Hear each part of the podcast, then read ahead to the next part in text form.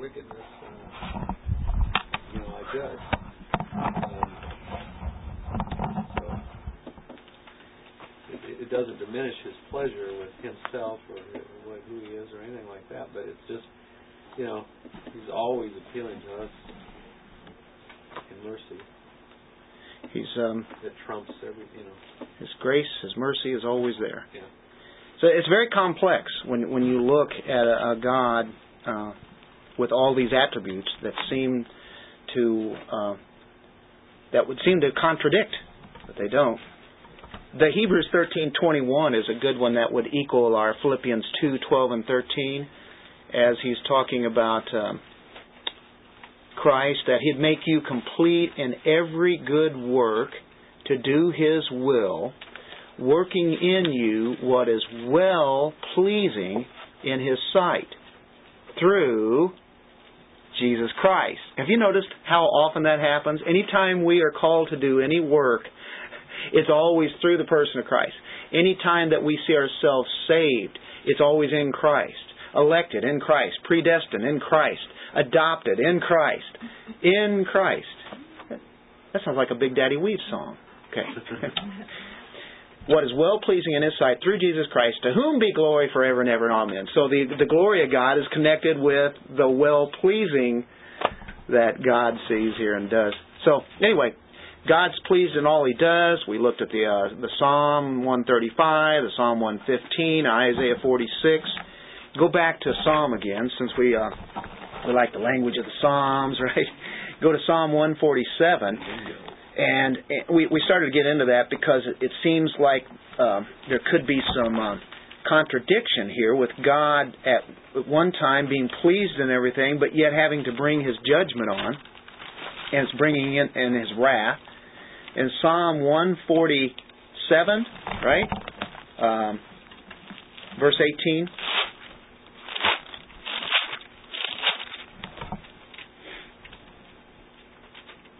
He sends out His word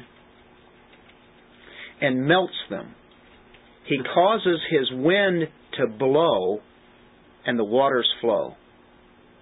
He causes His wind to blow and the waters to flow. Um, if God controls the wind, and He does, right? And He makes it blow whenever and wherever He pleases, He does do that, He controls, right? That, that's true, according to that psalm there. Then somehow God is responsible for the destruction of a lot of material goods and even lives, human lives. Thousands of lives can drown whenever he brings on a great wind, a, a tsunami, the storms, the, the hurricanes, the tornadoes, the typhoons. Somehow God is he had control of it. He could have stopped it, or he, according to this, he he can bring those on. God brings them forth. Do we charge God with wrong when we would say something like this? Well, we can't because He does everything good. It's very complex. We know when we look at the book of Job, God permitted Satan to do what Satan was wanting to do with Job. Although God was working this out for that God would get the glory and the end result. And of course, even Job and uh, his whole well that family that he had there that he inherited again plus you find got out more blessed. Friend, plus you find out who your friends are. yeah, he certainly did. Learned that lesson, didn't he? Uh, can Satan cause sickness? Um, can Satan be in on murder? Well, he's the father of what? Father of lies. He's a father of, of murder uh, from the very beginning. Yeah.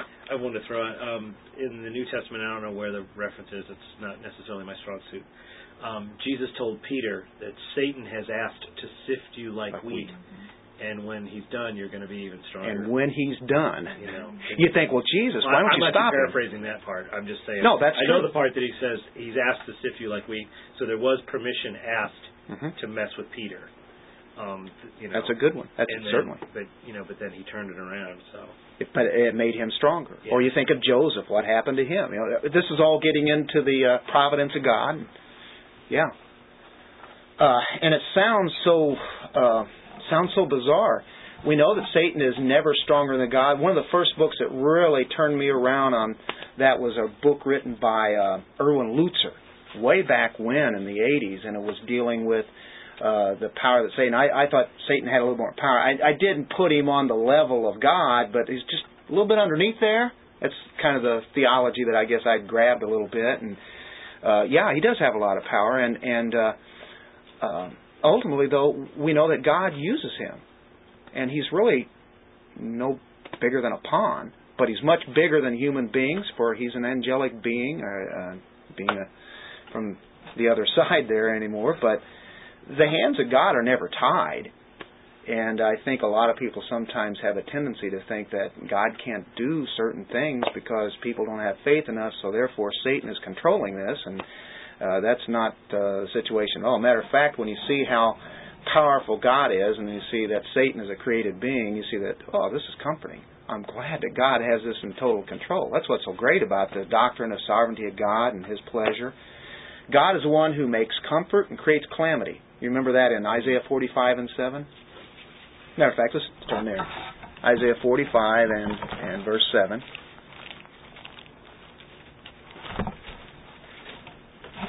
I form the light and create darkness. I make peace and create calamity. I, the Lord, do all these things. Incredible statement. Just is showing that He is control of all things. Whatever comes about is something that He is uh, he, He's a part of, and it's all for good. Lamentations. That's after Jeremiah, right?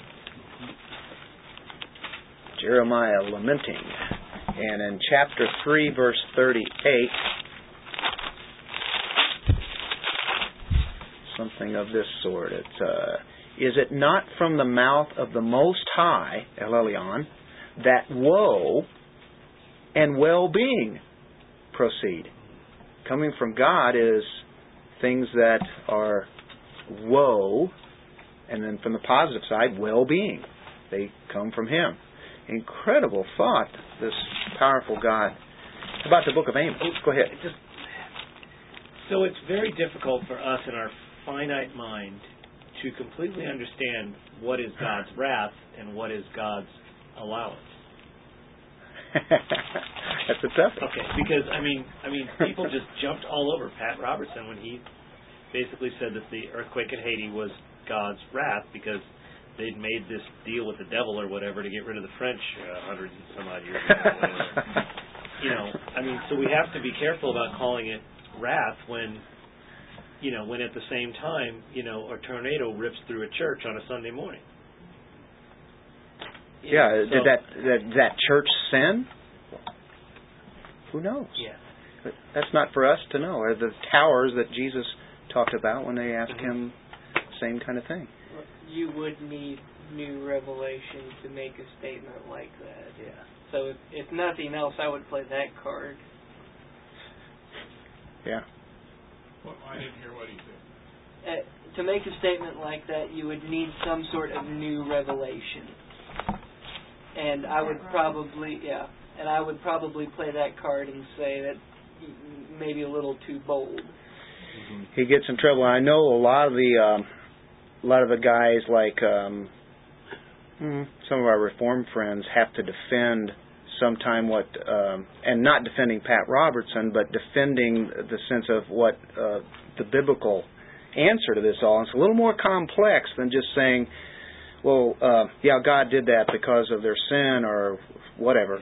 Uh, it's much more complex. That might be part of it, and, and I'm sure it probably is. But look at the wrath that we all deserve. Why? Why does anybody live? First well, of all, and but also when he talks about even the, the Tower of, of Siloam and, and, and everything else that that everything that happens is is will eventually be for his glory. Mhm. So if we are if we repent because the Tower of Siloam fell, or if we repent because the earthquake, you know, happened, then that is for his glory yeah, you know. But people who aren't believers and people who don't know their Bible have a lot of trouble with sovereignty. I mean, Absolutely. and I, I still do to this day. So I mean, so I, I can just imagine it must be hard for for someone harder for someone to have to deal with some of these things. Oh, to start happen. off with the sovereignty of God, with with an unbeliever, um, th- they would think you were nuts. If you took the study that you guys did, if you had had a non-believer in there, that uh, it would probably have been just too overwhelming. Uh, you usually don't start with it. You have to start with something basic and simple, like you know, I mean- we are we are sinners. I mean, it's great to see what I mean. We, yeah, you're bringing the sovereign God in there, but if we started with some of these verses, uh, they're going to think we're nuts, that we're crazy. Well, that's why Oprah walked out of the Baptist church that she was a member of because the pastor was talking about attributes of God and said he was a jealous God, and she Huh. didn't. You know, there's another. and she didn't apparently pursue what does that mean. What really Yeah, is a yeah, jealous. yeah. Yeah, to really and, uh, unpack it. so I think you know be a that's term. that's what Should unpack Yeah. it correctly. Anybody can do that in you know in their frame of mind if they're not trying to hear God. Right. But it's this is all under the the very and it's the very pleasure of God when He's a jealous God, for instance. Yeah. Uh, or look at this, Amos three six. If a trumpet is blown in a city, will not the people be afraid? If there's a calamity in a city, will not the Lord have done it? Yeah. Wow. pretty overwhelming stuff. I think the bottom line in all of this, in all these tragedies and instances that happen with everything, and everybody's mentioned and read in the Bible, the, there's an underlying purpose in all of it is to bring people to repentance and bring glory to God. Yeah. Yeah. And we want to look at it and say, well, you know, killed all these people by a tornado hitting a church. Uh, there's. I told Dennis I was going to keep my mouth shut. is this? did you get to use some of these in the sovereignty class, right? This, is what we talked about last Yeah. Sunday. Uh, why do all these things happen? And I listed four reasons with scriptural evidence for all of them. Uh, the people had sinned, number one. In Ezekiel, when the ground opened up and swallowed 40,000 people, it was because of their sin. Another reason is it is for the glory of God. Uh, the man who had uh, been blind all these years and Jesus healed him said he didn't commit any sin, but it was for the glory of God. Uh, another reason that things, bad things happen to people is uh, you eat the wrong food, drink and smoke all your life, and have a heart attack. That's your own cause Natural consequence. natural cause. You violated uh, some standards. Uh, the fourth thing. What was the fourth thing? Where's the note takers at here? Barb, get your Bible out. Where's it? Where's the note? on? That? Those three. It was only three. There, there, I had a fourth one. He did, I remember. Yeah. just remember what it is. How about to the pleasure of His goodwill? no, that's about His glory. Glory Yeah. Yeah. Well, uh, the crucifixion of Christ to bring glory to God. Oh, I know what it was. Yeah. Just because sin entered into the world at the at the fall, uh, sin is in the world, and things like this happen. That uh, just because of the sin in the world, Not a particular sin of a person. Yeah. Yeah. just There's sin in the a fallen world. Yeah. The fallen world. That's a good place to start right there. Isn't it? Yeah. That's a lot of same reasons. question was asked in my Sunday school class with two minutes left of class. two minutes, and that question was asked. And it threw me off because they actually asked it rather than waiting till next Sunday. You can't make this up, but somebody chimed in and said because Satan has free will too, and then class was over. You can't make it up. Which that is an interesting outlook on life. Well, I mean, honestly, I mean, you're claiming that Satan has free go at anybody at any given time to do whatever he wishes. Is this an adult Sunday school class? Yeah. Mm. That, that's kind of scary. Too many people's idea is that God and Satan are almost on an equal basis. Mm, yeah. Apparently. Maybe God's a little ahead of him, but not much. Not much. And there is a battle going on between the two for us and what's happening in this world. Yeah. You know, I, I kind of cringe, but I think that's probably more common than it's not. Yeah. I think I kind of came from that thinking. Yeah, because I mean, even some of these preachers that are on, I mean, they're just always like, you know, you got to fight that devil back. Bam, bam, bam. You got to just hit him. You know, like it's always the best. That's pretty good. Thank you very much. Okay. I will not use any names. But, Down the wrong You gotta just hit it. But, you know, but you know, I mean, every other word is, you know, if the devil is messing with you, and if we resist, he will flee, and he can't be everywhere at once. Well, that's true. You know, That sounds scriptural to Um, me. Did you ever hear much talk about Satan or power of Satan or anything in the Catholic Church? No. Anybody no, grew up no, in Catholic no, Church? it was God's So- going to get you for it, not Satan. Yeah. yeah. So I mean, see, they did. They True. They oh, kind of went the other, other way. Yeah. Downplay evil. Huh? Yeah, but then they have that whole thing, order, of exorcism. Yeah, I don't know where God falls into that. That's the that's the black sheep of the family right there. We've really derailed you, haven't we? No, huh? Okay. We're right on. We're right on target. It's Eldon's fault. No, I started it. Well, You said something. I got on his area, and there was a reason why because I thought maybe we'd get it. No, this ties right in with the, the, this is sovereignty. His pleasure is, is sovereignty. They they chime together. But yeah, thanks for the free free lessons. At least we get some some in there too, so we all missed that. Did you tape any of that? Did you tape? that? I've got my notes. Need to tape. Well, the Lord gives, and the Lord takes away. I don't think anybody would argue that. Is He the source of life? Yes. And He appoints the time whenever the life is to go out. What happens if you have a whole bunch of them go out at the same time? It's almost like, well, God can't do that. But He can take one or two at the same time, and it's like, okay, we, we don't like that, but uh, God can do that because He's got their appointed time. But when thousands go at the same time, it's like, uh, no, God can't do that. But uh, I, I think He can. But there's a tension here. Our, our, we don't feel comfortable with that kind of thing. When if God takes multiples out at, at one time, we have a finite mind. We wrestle with these kind of things. God can grieve over sin in in at one time at the very same time and he's not bound by time but he can grieve over sin and at the same time and be angry with the wicked every day and at the very same time be happy and and he is happy but rejoicing over a sinner repenting like you guys were saying and and being brought to into the family of God. Yeah Barb A gal I work with um, was talking about something like that, and she, I'm, I'm not trying to diss the Catholics or anything, but she is Catholic, and she said it just reminds her of God as a big old cat and us as little mice, and he's toying with us oh my and gosh doing whatever he wants to do with us, and Huh.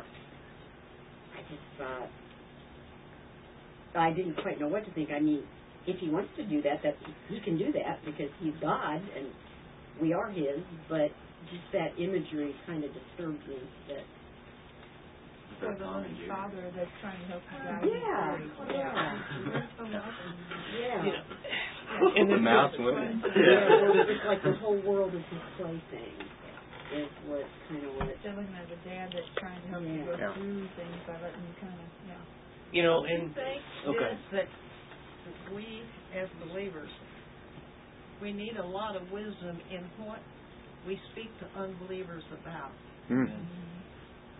There were things that Jesus, that you're right, Jesus held things back. He didn't reveal things to certain people, did he? For unbelievers. I mean, Yeah. you know, much of this is These are deep eat things. and drink for God's children. Mm. And that's hard because people will jump you with questions and Mm. stuff like this. Trying to trap you there, Yeah, right? what about this? And Yeah. you find yourself arguing about the sovereignty of God with somebody that doesn't even know Jesus. How about uh, the, uh, Larry uh, Larry King? Doesn't he do that kind of thing whenever he invite a Christian on there? Like he's had John MacArthur on there several times, yeah. and uh, but I think John handled it very well. Yeah.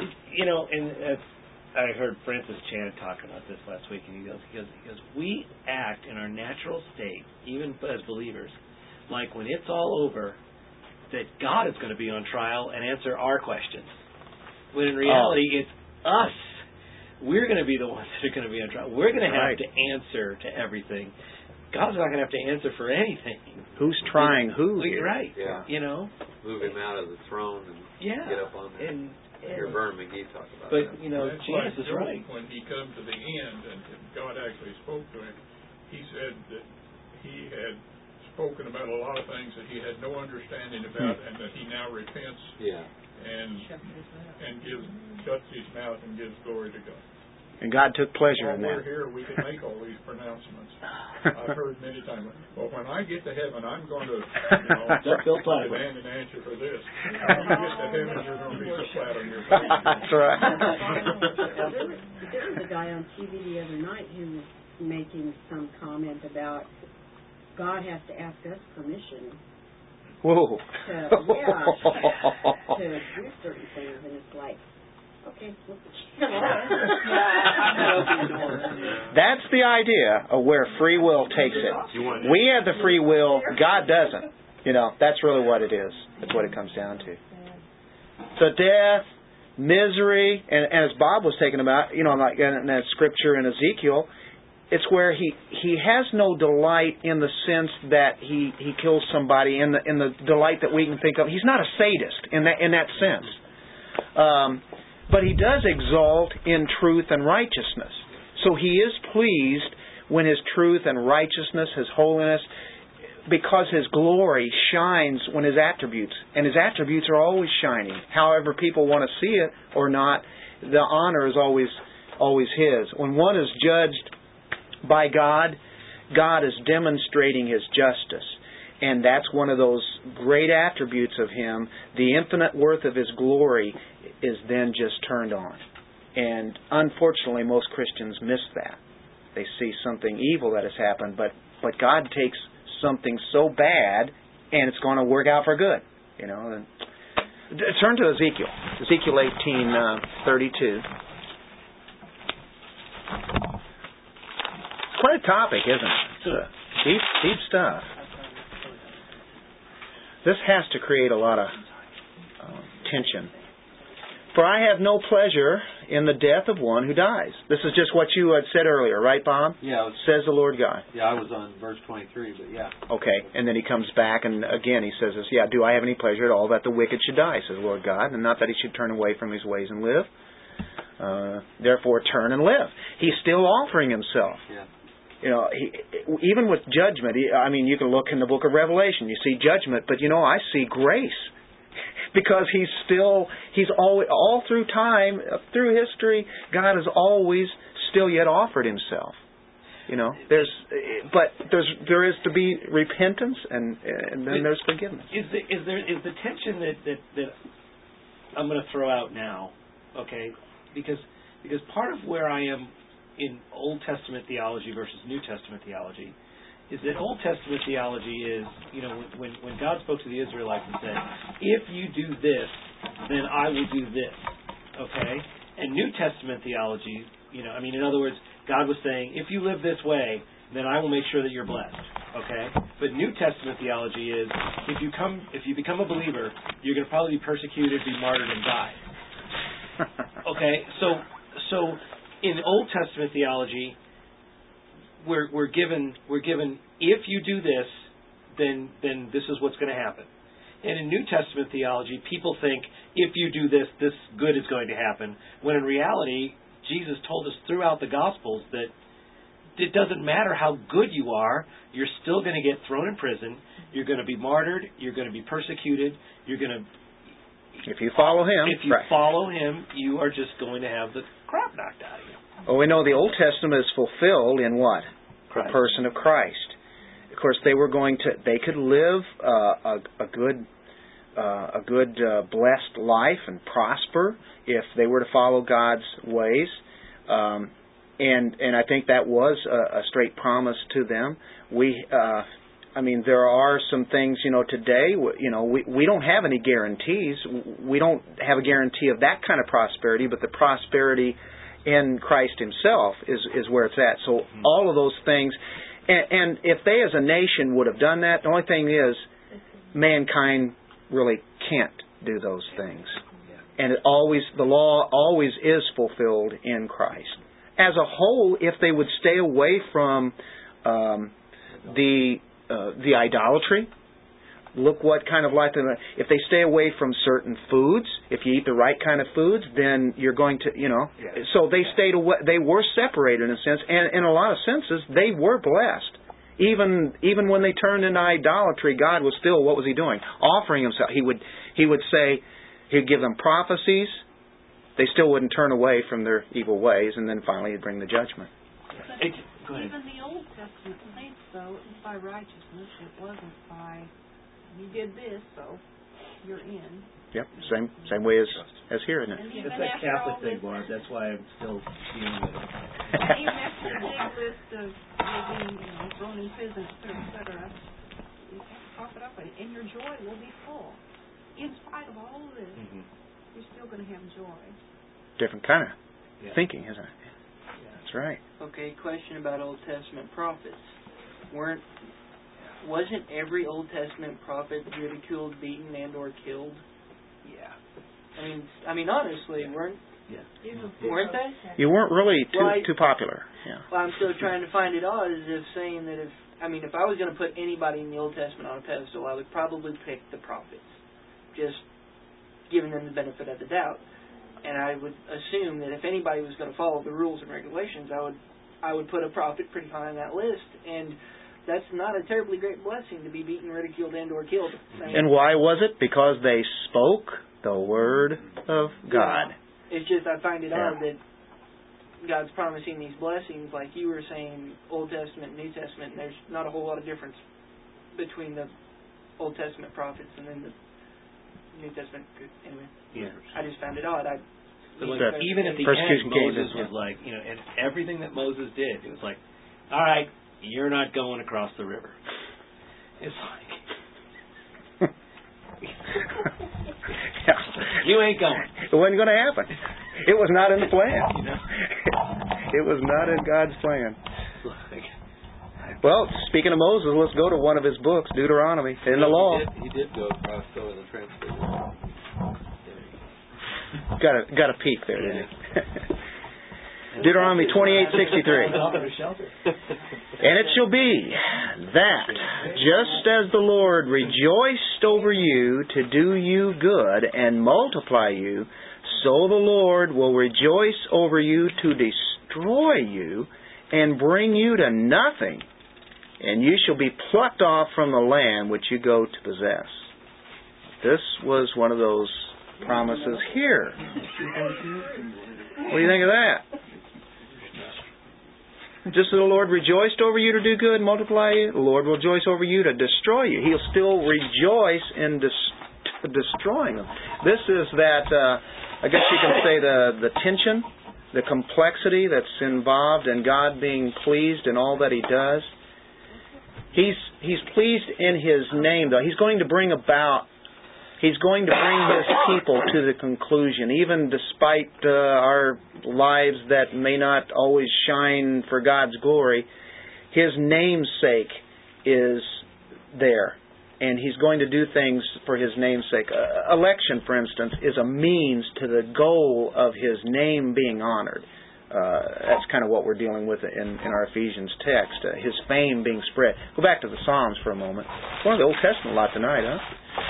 Psalms 106, 7 and 8. Okay, now give us a second to get there. Uh,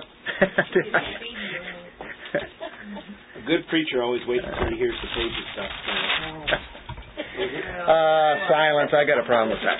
Okay. 106 what? 106, 7 and 8. Our fathers in Egypt did not understand your wonders.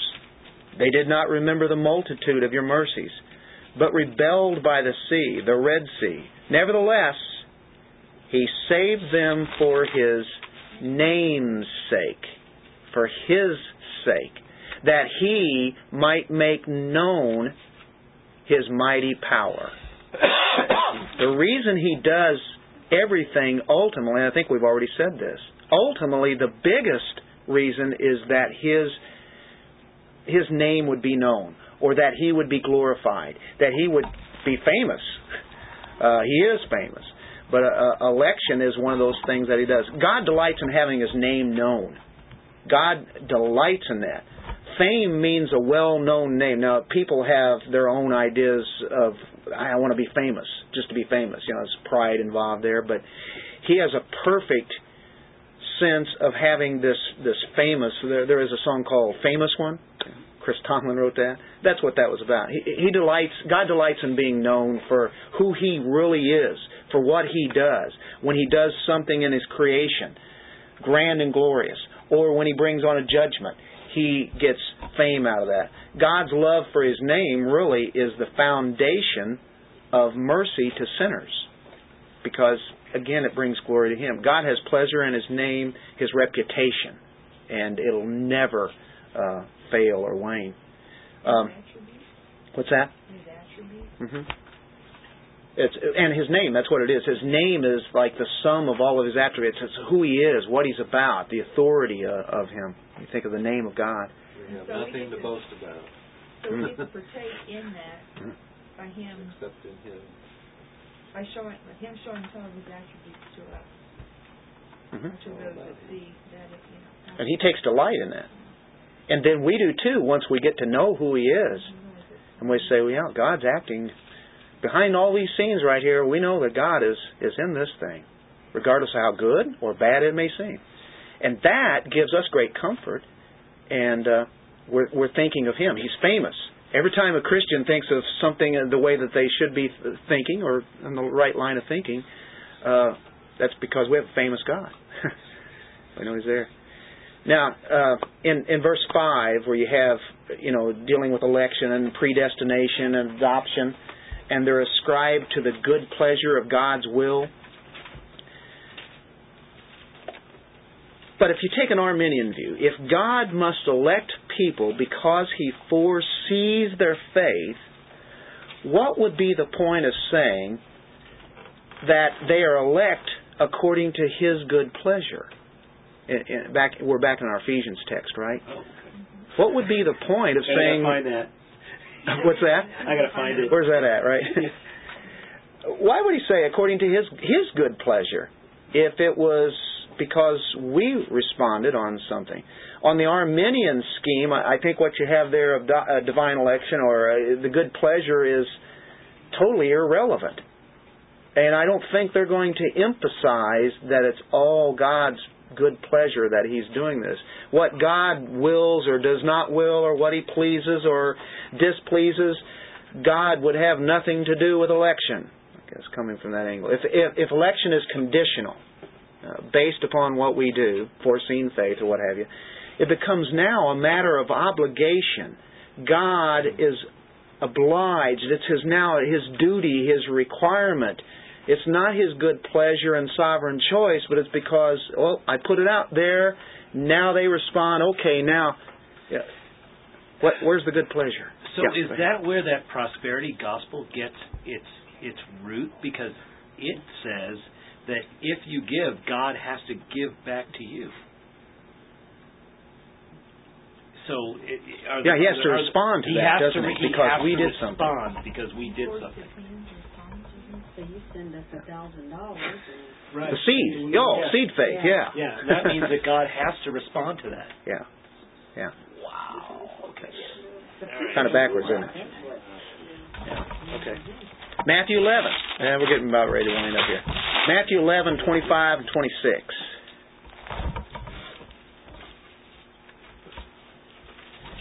This now this is an invitation actually.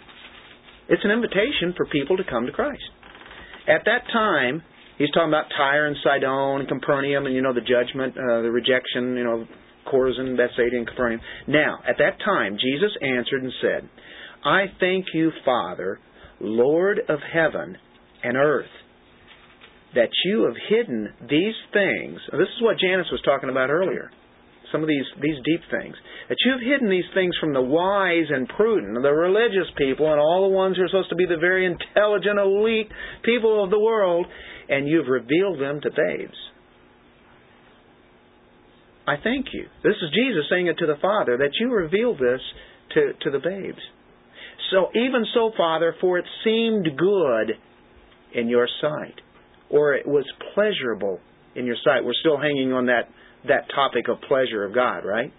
It was it's pleasing to him to show his things to the ones who are not many mighty, not many noble, the people who are just the average person.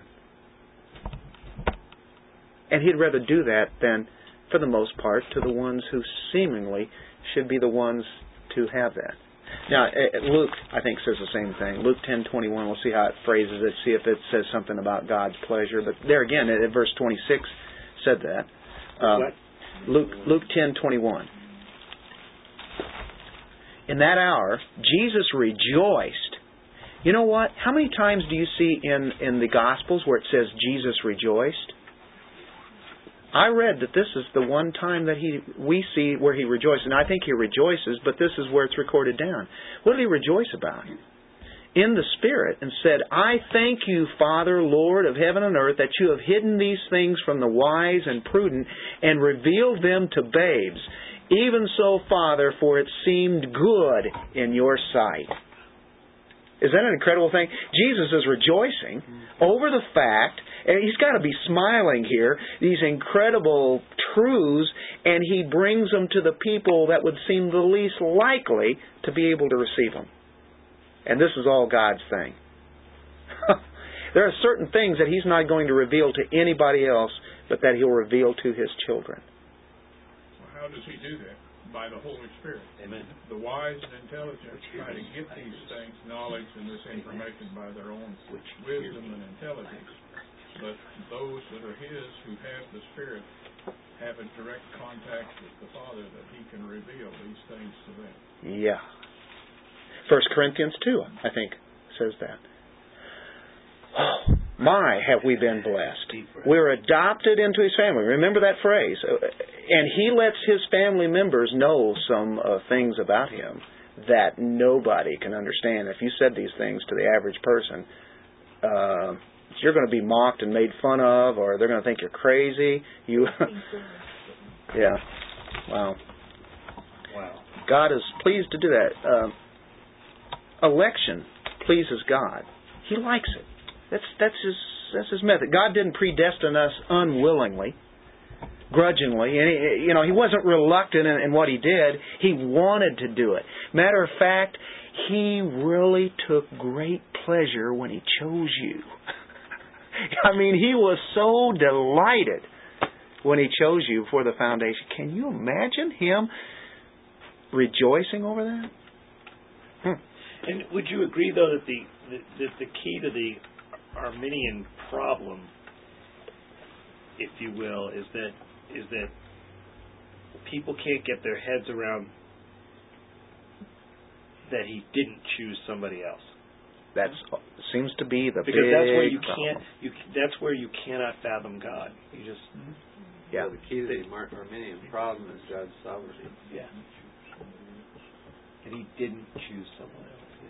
It just doesn't seem fair. How would have pitched personal responsibility at some point?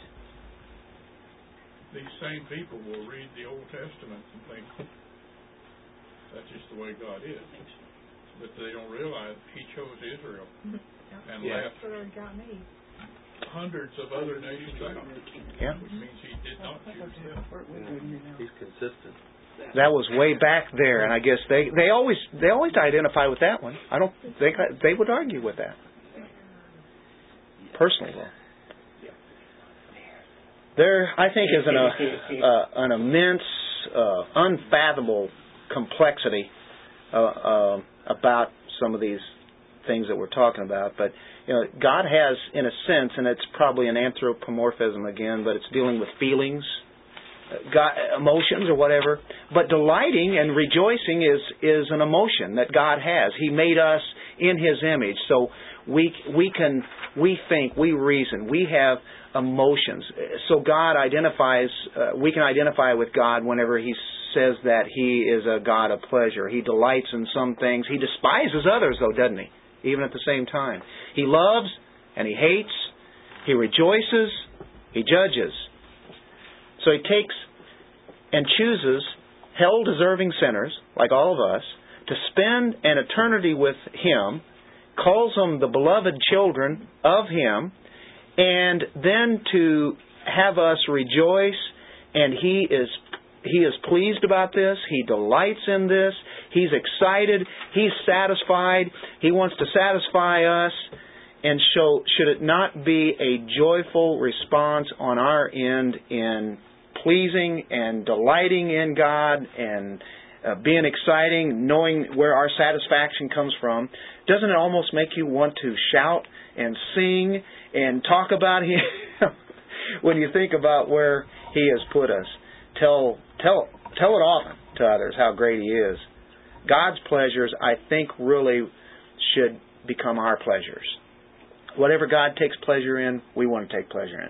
We want to learn to rejoice in what He rejoices in. Uh, anyway, it's His pleasure, and He wants to magnify His glory and His free and sovereign grace, and taking a people, choosing people that might be for His name, for His name's sake. He's free to do that, and whomever He delights.